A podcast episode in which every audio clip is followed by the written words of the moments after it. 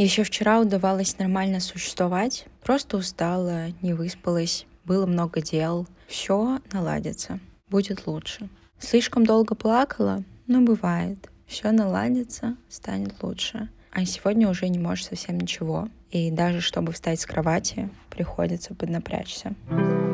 Чем сильнее я пыталась взять себя в руки, тем дальше откатывалась назад. Провести день без слез — этого уже достаточно, чтобы считать день удачно прожитым. Я заставляла себя стать прежней собой, жизнерадостной и счастливой, но у меня ничего не получалось. И я боялась, что прежней меня больше никогда не будет. И от этого становилось очень страшно.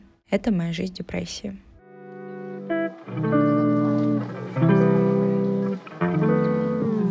Привет! С вами Диана и подкаст «Займись собой». В этом эпизоде я расскажу, какой событийный ряд привел меня к депрессии, как я себя чувствовала, к чему мы пришли с психологом и как я сейчас пытаюсь восстановиться. Что ж, начнем. Как сейчас, э, уже спустя время, мне видится картина. Последние беззаботные и счастливые дни у меня были в мае на Бали. После того, как я улетела с острова, постепенно начали угасать моя жизнерадостность и ощущение собственной силы. Здесь нужна предыстория о том, как у меня появилась моя должность и как я на ней работала с октября 2022 года я выросла в руководителя в рамках одной компании. Была в ней сначала линейным сотрудником, а когда в компании случилась реструктуризация и появилась новая должность, я очень загорелась, я была уверена, что это то, что мне нужно. Так и случилось. В честном конкурентном бою должность стала моей, и первое время я была одержима мне было очень интересно заниматься этими задачами, и я хотела уже поскорее увидеть первые результаты. Поэтому первые три месяца я работала по 12-14 часов в день. И в целом меня ничего не смущало, я была очень довольна, потому что я мечтала об этой роли и находилась на пике самоудовлетворения, радости за себя. Но уже тут было несколько проблем. Первое. С меня не сняли предыдущие обязанности и потребовалось полгода, чтобы выбить ставку и найти подходящего человека. Вторая. Работать по 60 часов в неделю — это ненормально и ни при каких обстоятельствах. Я успевала только поспать, побегать и один день в неделю лежала, смотрела в потолок, чтобы хоть как-то восстановиться. Конечно же, ни о каком work-life balance речи не было. Но повторюсь, что на тот момент меня это не смущало. Я делала то, что люблю, безумно кайфовала от этого, и это мне замещало все виды удовольствий, которые только существуют. Мне было хорошо. Переломным моментом стало то, что спустя полгода когда с меня наконец-то сняли предыдущие должностные обязанности, и у отдела начали появляться результаты, сотрудники становились сильнее, появлялись новые ребята в команде, стабилизировались новые внедренные процессы. Я видела результаты команды на цифрах. Я понимала, что почти поставила все на рельсы и собиралась наконец-то сбавить немножечко обороты, выдохнуть. Как внезапно мне приходит новость о том, что скоро мне передают в руководство второй отдел и чтобы я начинала готовиться к этому. Мои чувства и мысли на тот момент, конечно же, счастье и радость. Прежде всего, мне было очень приятно и лестно, что не только я вижу, насколько мы круто развиваемся, но еще и директора. И мне сказали, что там плюс-минус все нормально, и нужно повторить похожую историю, как я уже сделала до этого, только с другим отделом. На тот момент я пыталась добавлять в жизнь больше баланса. И вообще хотела именно побольше жить, а не работать. В сутках больше не было свободных 12 часов для работы. А вот теперь начинается самое интересное. Далее я буду рассказывать последовательно по месяцам, как со мной это происходило. Июнь. Я начала чувствовать, что сильно устаю от работы и надвигается выгорание. В целом, это было неудивительно. После того, как я полностью приняла второй отдел и копнула глубже, я поняла, насколько много работы предстоит, насколько сильно в это нужно погрузиться и все переделывать.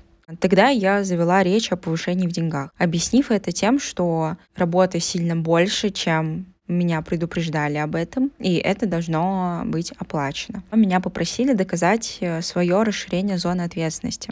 Я уже не первый день работала в этой компании. Я знала, что это за процесс. Это очень долго и утомительно, растягивается на полгода и не всегда со счастливым концом. Мне не очень хотелось тратить на это свои силы, и мне казалось, что расширение моей зоны ответственности просто очевидно. Я не понимала, почему мне дали второй отдел с кучей проблем, чтобы я вытащила его из грязи и просят доказать, как моя ответственность расширится. Я не понимала, почему я должна отнимать время у себя, у своего отдыха, посвящая время другим задачам и не получая взамен больше денег. Разговоры на эту тему с руководством были весьма бесполезны, а мое недовольство работой только росло. То, что я раньше любила, начало постепенно меня отравлять. Я стала быстрее уставать, острее реагировать на сообщения. У меня стал пропадать энтузиазм, личный внутренний огонь, с которым я вообще-то всегда подхожу к делу. Вместе с этим на тот момент я уже изрядно устала путешествовать по разным странам.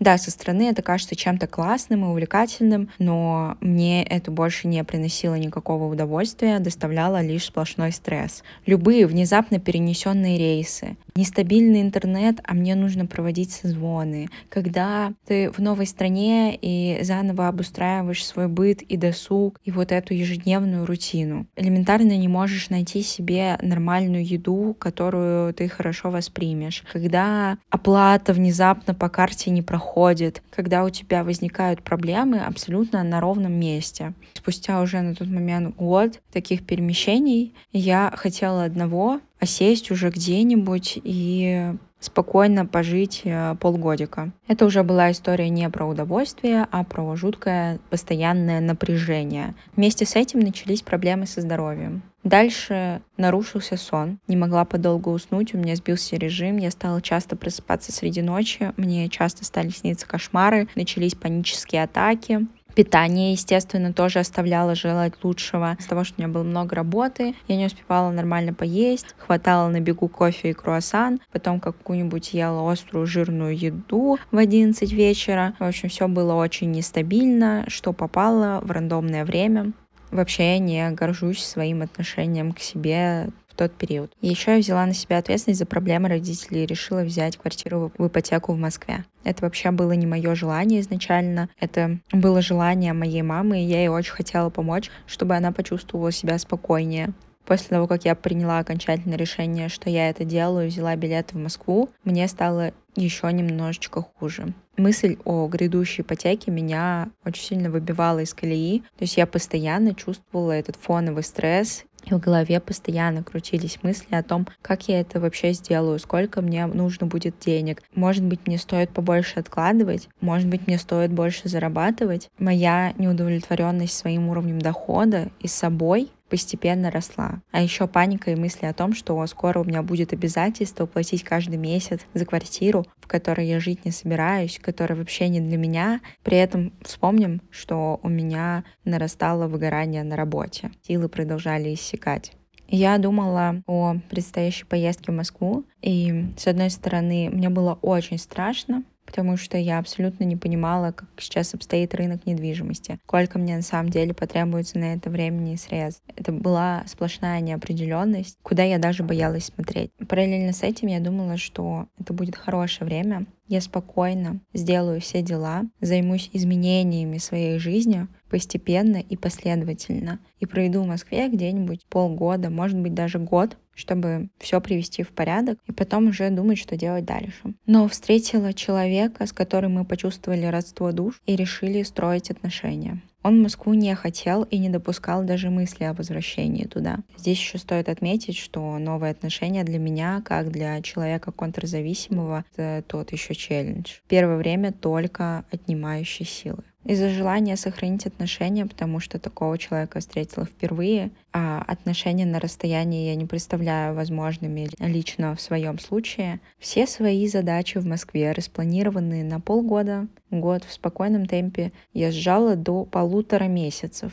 И это была та еще плита. Чем ближе был вылет в Москву, тем сильнее натягивались мои нервы. И все, что я могла, это стиснуть зубы и продолжать каждый день делать то, что должна, преодолевая огромное напряжение, усталость, борясь каждый день с неопределенностью и желанием отдохнуть. Такой был июнь. Наступает июль. Возвращение в Москву, которое планировалось как спокойный и размеренный этап моего восстановления и завершения всех дел, становится началом конца. Каждый день я встаю в 7-8 утра и закрываю задачи одна за другой. Задачи по ипотеке, приемы у врачей, встречи с друзьями, которых я не видела больше года, задачи по работе, от которой уже было невыносимо плохо. Решала параллельно всплывающие дела и проблемы, и все это находясь в новых отношениях.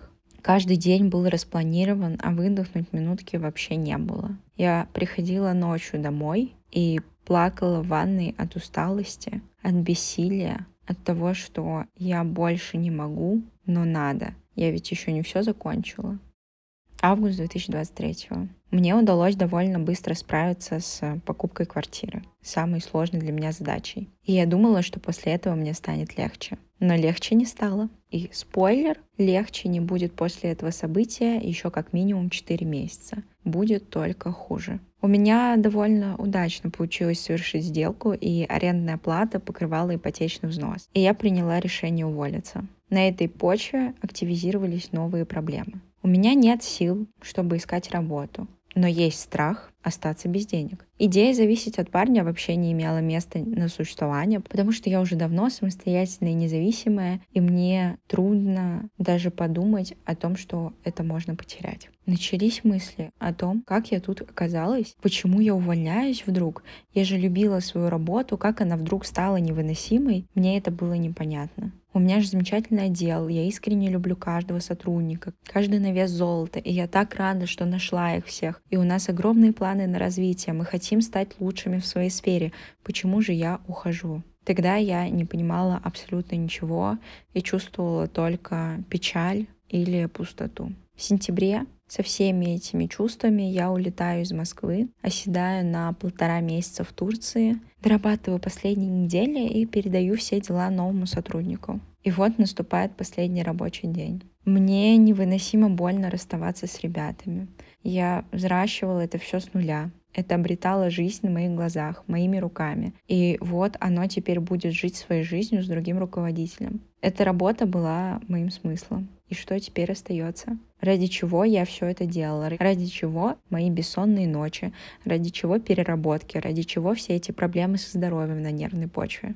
Чтобы что? Мне приходит последний расчет.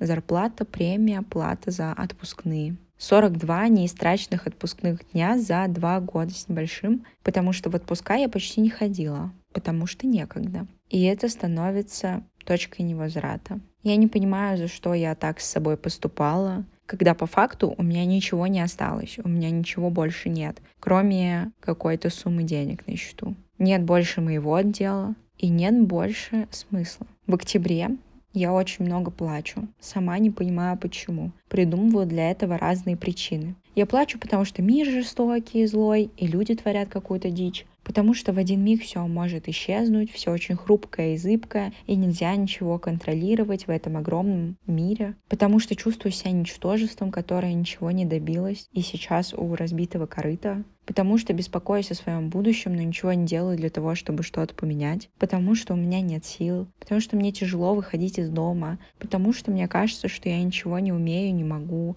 потому что кажется, что жизнь прежней не будет, и я навсегда застряла в этом состоянии. Плачу, потому что не могу сделать даже самые незначительные задачи. Например, мне нужно было вбить в приложение данные счетчиков, и одна только мысль заставляла чувствовать себя еще хуже, казалось бы просто зайти в приложение и вбить цифры. Подумать только. Плачу, потому что не могу сделать элементарные вещи, потому что не знаю, что мне может помочь кто мне может помочь, когда это закончится. Потому что не понимаю, почему я так себя чувствую, почему я так давно ничего не хочу, меня ничего не интересует. Я не знаю, как это исправить. Плачу, потому что беспокоюсь из-за денег и чувствую себя небезопасно. Потому что не могу начать искать новую работу. Потому что не знаю, что я хочу дальше от жизни. Я чувствую пустоту и одиночество. Чувствую себя несчастной, потерянной. Как вишенка на торте, мое состояние, конечно же, влияет на отношения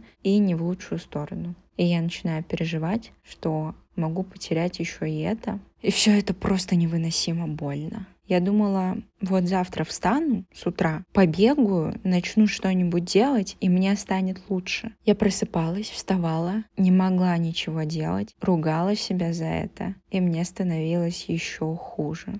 Ноябрь. Возобновляю регулярные сессии с психологом. Мы ковыряемся в огромном множестве мелких проблем и пытаемся разобраться с ними. Например, я не умею отдыхать, не умею просить помощи, беру на себя лишнюю ответственность и так далее. И ничего не помогает. Мое состояние продолжает ухудшаться. Когда надо было смотреть глобально на весь период, мы ковыряемся в какой-то ерунде. Меня учащаются истерики они становятся сильнее. Я подолгу не могу успокоиться. Все мои попытки сделать себе лучше заканчиваются тем, что я снова и снова лежу и чувствую эту ничтожность и плачу. И мысли хуже с каждым разом. Дошло до того, что я плакала, потому что у меня нет друзей. Но это просто смешно. Если бы я хотя бы кому-нибудь написала и сказала, давай сейчас созвонимся, мне очень плохо, 90% бы это сделали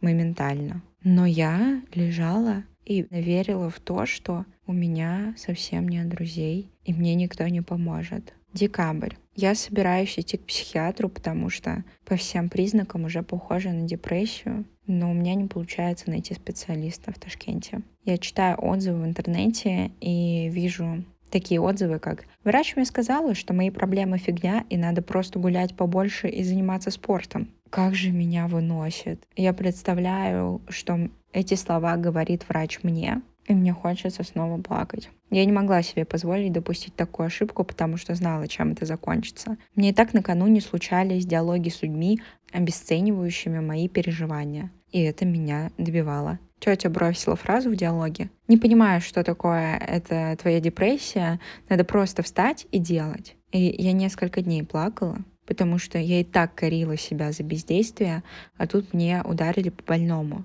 Но я ведь просто не могу ничего делать. Мне настолько это тяжело, и я не могу себя заставить вообще никак. Через какое-то время я поняла, что люди, никогда не пережившие этого, они не могут тебя понять и не могут представить себе, как бы они ни старались, как бы они вас не любили, как бы они не пытались, не пробовали. Им не под силу понять, что чувствуют люди во время депрессии. И не стоит э, этого даже ждать, что поймут те, кто это не пережил на себе. Потому что мне тоже раньше было непонятно, как это так, не можешь встать с кровати. Но я прекрасно поняла, как это. Я чувствовала, что с одной стороны мне очень и очень плохо, и я хотела поскорее выбраться, а с другой стороны я думала, а что если я сейчас выберусь, не пойму, что конкретно со мной произошло, и в следующий раз случится то же самое. Я уверена, что в моей жизни еще будут ситуации сложные,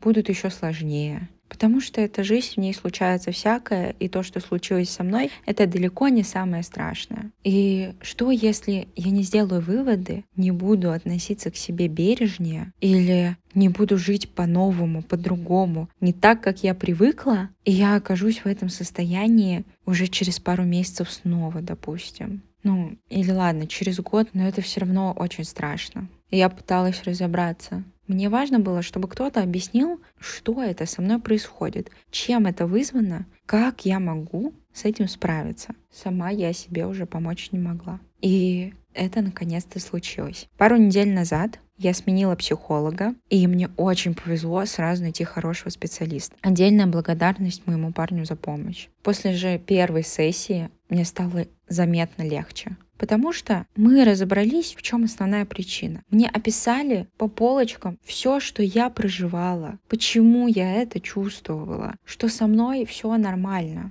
и что из этого есть выход. И я поверила в то, что смогу из этого выбраться. Я смогу с этим справиться. И что на самом деле все страшное уже позади, и вот он, свет уже очень близок, и я его вижу. После того, как я рассказала новому психотерапевту о том, что со мной было в последние полгода, она задала несколько вопросов, и один из них был, обсуждала ли я с предыдущим специалистом горевание. Я не обсуждала и не понимала, к чему этот вопрос, но, как выяснилось, спусковым крючком моих страданий стала потеря отдела. Я к этому серьезно не относилась, вот правда. Сейчас, может быть, со стороны вам кажется, что это очевидно, но для меня это не было очевидно. Само увольнение — это всегда стрессовая история. Это про утрату дела. В моем случае это была вынужденная история, потому что если бы по-честному повысили зарплату, если бы сняли нагрузку, я бы продолжала. Я любила то, что я делаю, и в моих планах было не уходить. Мне как будто бы пришлось оторвать от себя очень большую и важную часть. И,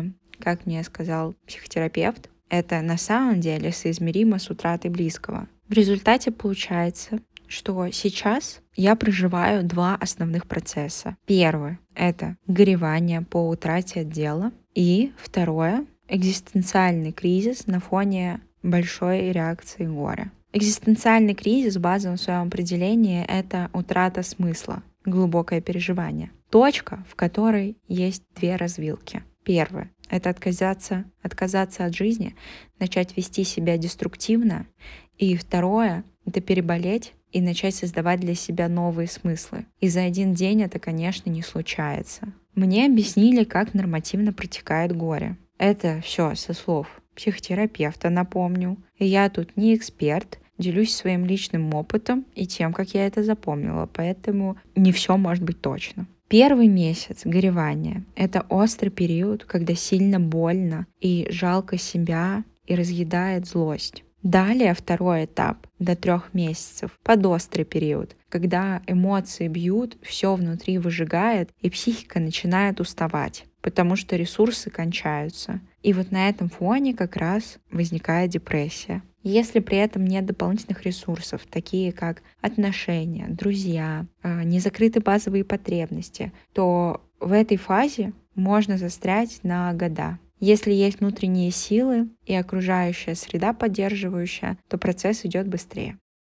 Третья фаза от трех месяцев до полугода, когда психика создает новые смыслы, ищет понимание, как дальше жить. Появляются мысли, как жалко, что у меня этого больше нет, и со мной это произошло, но я могу жить дальше. При этом на протяжении всего пути даже когда уже наступают вроде хорошие дни, обязательно будут моменты, когда снова будет выносить. И в эти моменты нужно давать место своим эмоциям, переживаниям. Нужно проплакивать, грустить, потом вставать и продолжать жить дальше. Когда я чувствовала себя лучше и внезапно спустя там неделю хороших дней случалась истерика, для меня это было очень страшно. Я не разрешала себе до конца прожить это горе, потому что я думала, что это признак того, что лучше не становится. Но оказалось, что это нормально. Оказалось, что такое будет случаться время от времени, и нужно просто спокойно выплакаться и потом отпускает. И это правда так. В итоге сейчас я справляюсь без психиатра, но тут я еще раз отмечу, что депрессия моя лично была вытекающим элементом из горевания. Но бывают другие разновидности депрессии, когда нарушена биохимия мозга. И важно обращаться к специалистам, потому что в таком случае медикаменты необходимы. В этом нет ничего страшного и опасного. Специалист может подобрать те, которые подойдут конкретно именно вам. Просто это нужно делать под наблюдением. Смотря со стороны на эти 6-7 месяцев, я начинаю видеть будто свое настоящее отношение к себе и своему организму. Переосмысляю ценности и думаю о том, а что действительно важно для меня. Важно ли мне так работать по 14 часов? Думаю о том, как хочу жить дальше. Сейчас я очень много внимания уделяю своим привычкам, слежу за своим состоянием, потому что единственное, чего мне сейчас правда хочется, это чувствовать себя снова собой, хотеть жить, чувствовать интерес и вдохновение. Я забыла уже, что это такое, и очень поэтому скучаю. Это все вообще похоже, как будто заново учишься ходить. Делаешь маленький шаг, делаешь второй, спотыкаешься, плачешь, смахиваешь слезы, встаешь, делаешь еще шаг, еще. И потихонечку они становятся все увереннее, все крепче, спотыкаешься реже и так далее. Я бы описала процесс восстановления именно таким образом. Сейчас я поделюсь своей приоритетностью действий.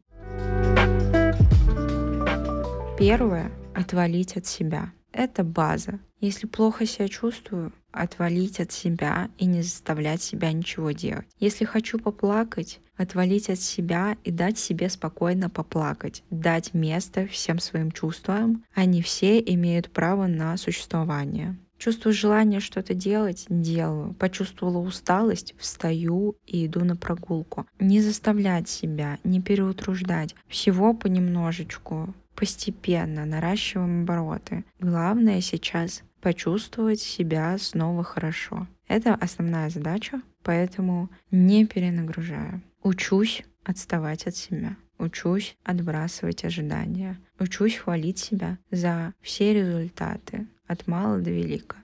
Второе. Сон. Это тоже база. Я уже восстановила режим, у меня есть отведенное время для сна, я соблюдаю некоторые правила. Не ем на ночь, проветриваю комнату перед сном. Если чувствую какую-то тревожность, наношу эфирные масла за уши. Это мне помогает хорошо спать. Забочусь о том, чтобы сон был комфортным и качественным.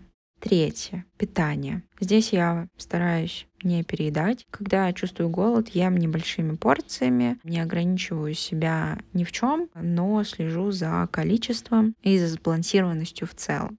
Четвертое. Спорт, прогулки, ходьба, любая физическая деятельность очень хорошо помогает я знаю, что всегда погулять, проветрить мозги мне идет на пользу. Побегать тоже всегда работает. Но были с этим проблемы. Я помню, как в сентябре я не могла выйти из дома неделями выйти для меня раз в неделю из дома, это уже было достижением. И это случалось не каждую неделю. Поэтому вспоминаем первый пункт — отвалить от себя, не заставлять себя, не требовать от себя невозможного. То есть как получается наращивать темп, так получается. Сейчас уже я выхожу каждый день на улицу, мне это довольно легко дается, но еще месяц назад это не получалось сделать, два месяца назад тем более. Все приходит со временем. И здесь очень важно не давить на себя. Передавить и снова сломаться проще простого. А вот отвалить от себя сложно.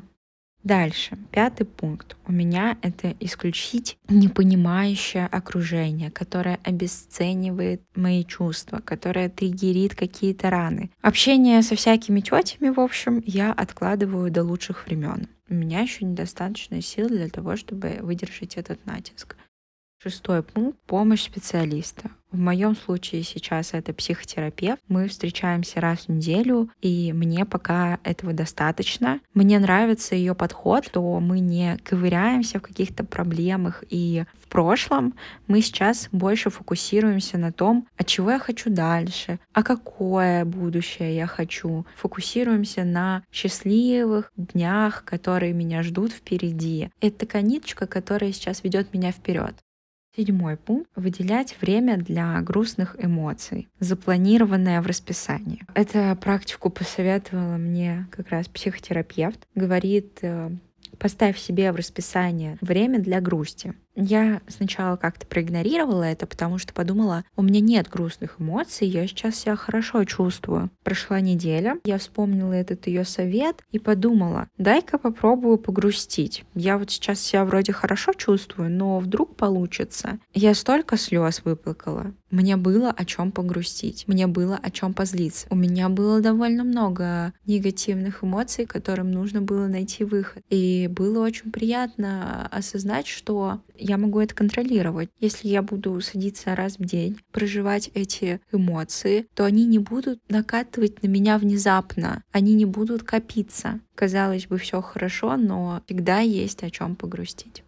Восьмой пункт. Письменные практики. Ох, это моя любовь. Я даже про них запишу отдельный эпизод, потому что уже 8 лет я веду дневники, я это безумно обожаю, это мне помогает разложить все мысли по полочкам, разобраться в каких-то чувствах. Это такой вид самотерапии. Если мы говорим о негативных переживаниях, то это написать на бумаге сначала чувства, которые разливаются по телу, подумать о том, что меня спровоцировало на эти эмоции, почему я так себя чувствую, почему я так реагирую, как я хочу это изменить. Различных видов письменных практик очень много. Можно найти те, которые подходят именно вам.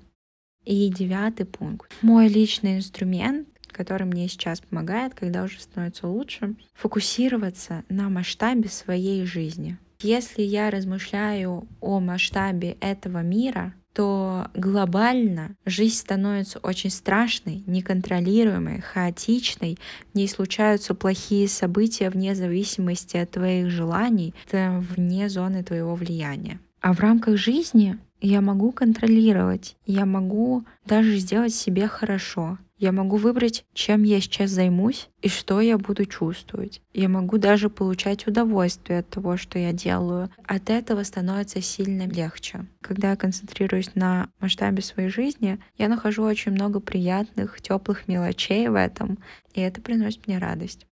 Это были основные девять пунктов, которыми я руководствуюсь, чтобы сейчас э, восстановить себя. Эпизод подкаста подходит к концу, и я закончу его выводами, которые я сделала из этого опыта. Их на самом деле очень много, но остановлюсь на трех важных моментах. Первое. Беречь себя и ставить себя на первое место, думать в первую очередь о себе. Это звучит понятно и легко, но на деле нет. Я до сих пор, бывает, бегу решать вопросики своего парня, хотя, например, не чувствую сил. Сначала маску надеваем на себя, потом на другого. Второй пункт. Научиться признавать свою слабость и просить о помощи. Я ошибочно полагала, что умею это делать, но пыталась справиться совсем сама до тех пор, пока не стало совсем невыносимо. И здесь важно действительно уже на первых этапах попросить о помощи. Кто знает, сколько времени это займет, если справляться с этим в одиночку. И третий пункт — брать и нести только ту ответственность, которую можешь вывести. Что ж, на этом я сегодня закончу. Надеюсь, этот выпуск окажется для кого-то полезным. С вами была Диана и подкаст «Займись собой».